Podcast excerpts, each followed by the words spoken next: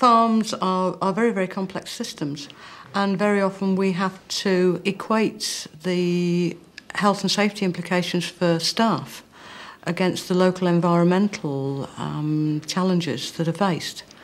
And that's when we, we really have to know our client and say, well, yeah, okay, this is going to cause a major risk to staff, but what are the long-term effects? And what are the chances of the risk of pollution because of it? And, of course, vice versa. Of course, cows themselves produce waste, lots of it. Like the silage runoff, the liquid waste, slurry, is drained into special tanks. The solid waste is also collected and transported across the dairy unit to be stored in a special concrete enclosure. Any liquid component within this waste can drain through the enclosure to be collected in the slurry tank. In fact, the collection of waste isn't only a safety measure. Prudent farmers have always known the benefits of this waste as a farm nutrient. At certain times of the year, and in designated places, the slurry and manure can be spread on fields. The balance for the farmer is to get the goodness of the waste into the soil, but not through the soil into any streams or rivers.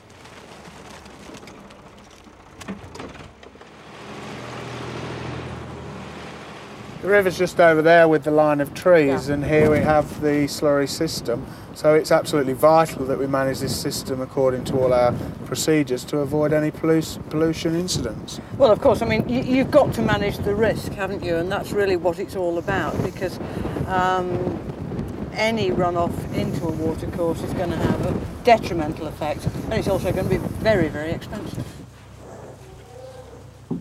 The farm in itself is its own discrete environment. Um, if you look at the situation whereby you're growing crops as cattle fodder, and of course what comes out the other end in vast quantities has to be stored and carries the risk of major pollution. And how do you deal with that? How do you store that before you actually put it back on the land to grow more crops? And that's where we need a good knowledge of agriculture and of the, of the agricultural year to be able to provide the advice that we're giving. Right, so presumably you're feeding the cattle on maize silage as well as other sorts of forage? Yes, grass silage, maize silage. Right, and this crop's not far off cutting, what, about a fortnight, something like that? Yes, two to three weeks. Yes, we use maize as a feed crop with the cows as well as grass or silage. Um, another advantage of growing maize is that it gives us land that we can dispose of slurry in the winter. But we have to be careful because of the close proximity of the river and to the dairy unit, and be careful of surface runoff of slurry. Yeah, and you've got a natural fall going down to the river right. as well, and the sort of soil where it'll actually go through and, and, yes. and appear in there. That's right. So what we, we don't spread any uh, with it. We, we leave a standoff between the river, and so we don't spread any on the headland. Yeah, and of course, looking at your soil type, you're only going to going to have certain windows in the year when you can actually spread slurry, because some of it's going to pool at various times of the year, and the rest of the time it's going to percolate through and of course end up in the watercourse. Brooksby follows a carefully surveyed plan of spreading. The different coloured areas on this map of the farm show the quantities of slurry that can be deposited at certain times of the year. The careful management of land, produce and waste completes an agricultural cycle. The maize crop has received waste from cows to encourage its growth. In a few weeks, it will be harvested and cut to make feed for the cows right through the winter. So harvest's just finished and you've got a new Holland. How old's this one, Andrew? It's about ten years old um, and we've had it for five years and we're due to change it next year.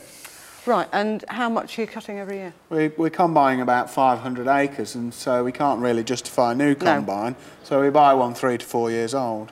We also um, have radios in the cabs, and uh, radio cassettes in the cabs, and we also have uh, C B radios to try and overcome the problem of uh, people spending twelve, fourteen hours on their own not communicating. So all, all our yeah. uh, workers can communicate with each other on the C B radios, which breaks the monotony a little bit. And of course one of the problems in agriculture, of course, and it always has been, it always will be, is lone working.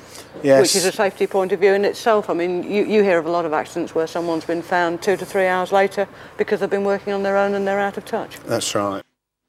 We've got an obvious problem here with inadequate facilities, and we'd just like your recommendations to how to alleviate them. Right, well, you, you've got two problems here. There's a fire hazard and there's also a pollution risk. Um, the fire hazard brought about, it always seems to be a good idea to mop up waste oil with sawdust, but of course the chances of combustion from that are pretty great. So I'd advise that you either mop up with sand or with oil-absorbent granules that you can buy now. You've probably got more sand around than oil-absorbent granules. The short-term angle, use some of the plastic drums, chop them off and put them under the taps. So if you're going to get a bit of a leak, it drops into the plastic um, container. And look at a long-term bonding situation. The uh, majority of the farm Uh, is the other side of the road. With the, the, the open dialogue, we're working with them. It's, in some cases, almost a hand-holding relationship of, come on, you know, we'll do it together. And helping them look at their risks, helping them assess the risks, and um, helping them formulate effective and cost-effective control measures. We have to be aware of the needs of the community, of the needs of agriculture, to be able to do that. And you've got, what, wheat, barley and rape? Yeah, wheat, barley and oilseed rape. In grain stores, there are a number of potential hazards, some of which are immediate, while others, like dust and noise, are more insidious. OK, Andrew, can we switch everything on? Looking at the basic grain dryer, there are various problems okay. that we have to equate um, the risk one against the other. There's the risks of noise when wheat and barley are being moved.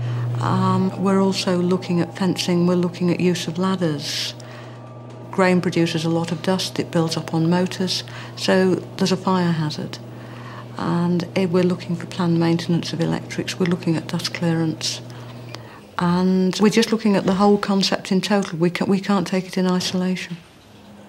All right, over a, a time exposure of eight hours, you're running between first and second action level in here.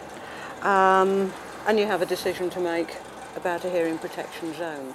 Um, one of the major problems in grain drying, of course, is the dust, and this is an age-old problem um, which has been now been recognised, and grain dust has been ex um, assigned a maximum exposure limit because of the occupational ill health and the incidence of alveolitis and farmer's lung, which isn't exactly a, a new disease.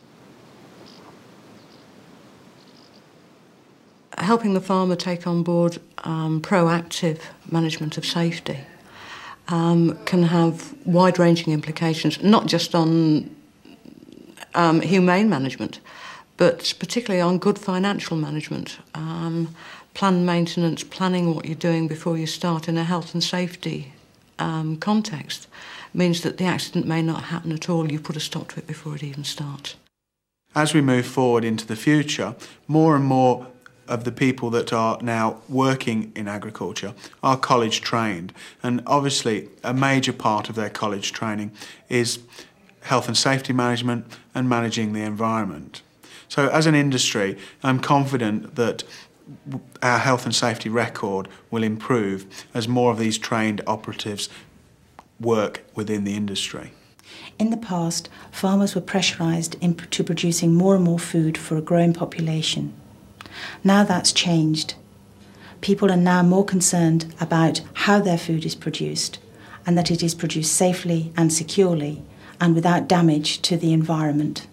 It's, it's a nice change. It's,